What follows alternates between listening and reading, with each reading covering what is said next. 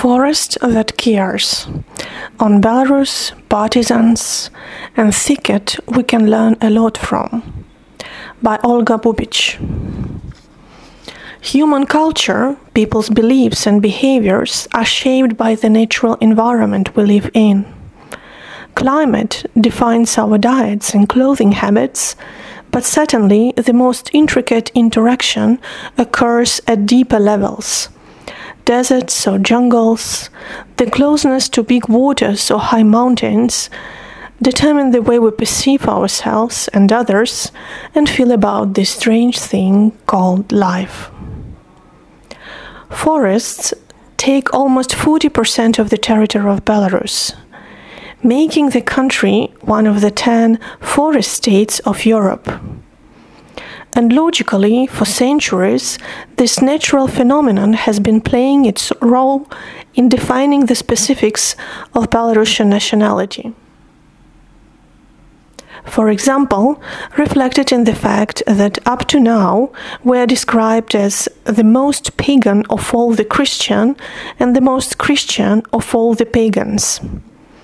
Pagan traditions and rites are a natural part of our everyday life.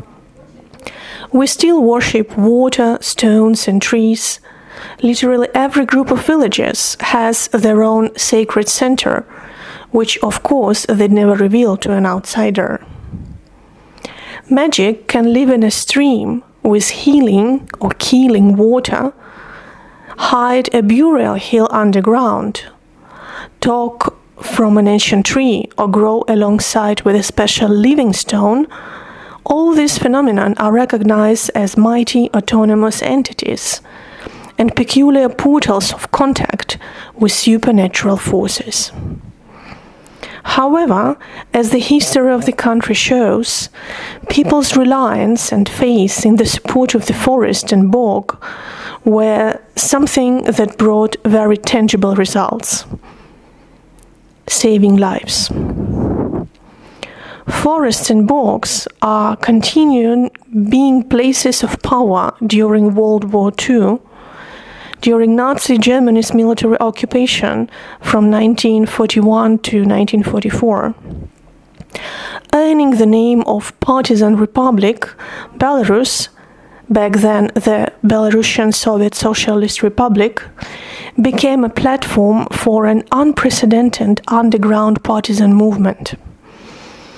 According to the Minister of Defense, by the end of 1941, about 12,000 people, grouped into 230 partisan units, were fighting the invaders. By 1940, the overall number of partisans reached 374,000. On the one hand, dense forests and marshes made it difficult for Wehrmacht to pursue the insurgents. On the other, they provided those who were hiding in the thicket with shelter and basic food. However, the image of the Belarusian partisan was not something associated exclusively with the heroic deeds of the people of the past. A number of contemporary artists and researchers also addressed it in the 2000s, finding in forest introverts the best metaphor for internal individualist underground resistance during Lukashenko's regime. Quote, guerrilla warfare without open battles, quiet partisan life, impersibly following across the official culture, quote closed, as the artist and critic Sergei Shabohin puts it in his article named Regeneration in Partisan Conditions. Another quote The image of partisan is popular both in the official and independent Belarusian culture. But while the official culture partisans are romantic heroes whose image is endlessly disseminated in the Belarusian cinema and television for patriotic prevention, guerrilla welfare became a survival strategy in the informal culture. Quote closed. Sergei concludes. A perfect illustration of parallel realities of the official ideology and hidden resistance movement can be found in Igor Tishin's photo project entitled Light Partisan Movement, where partisans are depicted as if frozen in time, seemingly puzzled and passive, however on the alert. The apt symbol gets detailed interpretation in one of the texts produced by the artist Artur Klinau, who suggests viewing these new partisans as people who exist out of system and aim not at ruining it, but at quote opens physically preserving their culture code and if possible enlarging the territory of their presence. Quote closed in such optics, forests and bogs populated by the partisans are shown as the places where one has a chance to shift the focus from open and probably unsuccessful or exhausting combat to self preservation and self care. The metaphor that expectedly appears to be extremely topical in the current conditions in Belarus. Forest as a resource space is also described in the essay Silent Hunting by the Belarusian researcher Inha Lindarenko, published in one of the latest issues of Partisan, an alternative magazine dedicated to contemporary Belarusian culture. Actually, the uh, feminine K suffix was added to the title of that very issue to highlight that it included only texts written by women and queer authors. In her text, Inha addresses human forest interaction and tries to find ways to, quote, invite forests, not just visit it, to invite it in order to be attached to life in general and get rid of hierarchical thinking founded on our general disregards for the assemblage in which we are an element among others. Quote closed. Formally, the essay is built around the practice of mushrooming, that is, the practice of hunting and collecting mushrooms, which Inha deconstructs by sharing her personal memories and embedding them into a larger philosophical and cultural discourse. The forest, in her writing, appears to be a meditative, mystical dimension that is not only a safe shelter, but also a space for collective coexistence of generations of not only people, but also all kinds of natural and supernatural creatures and entities.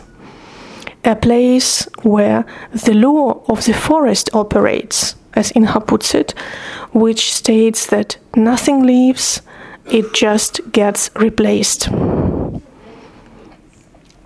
This very ritual of silent hunting seems to be matching the concepts of horizontal parallelism of lives involving uh, in the welcoming forest and bog environment.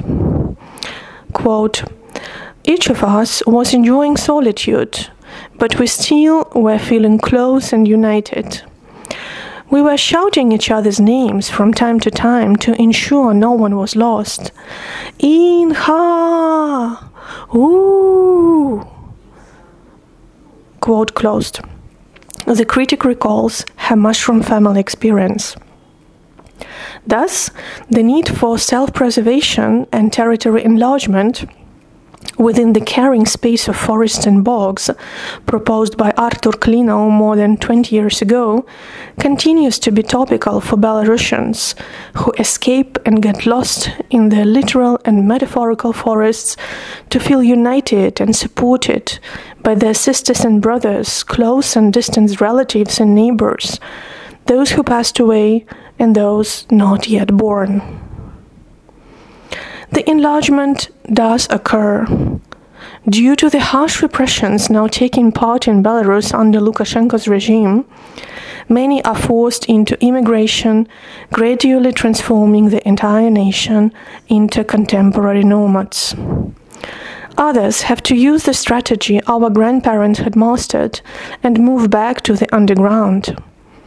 Our forest keeps growing with the distance between us getting bigger.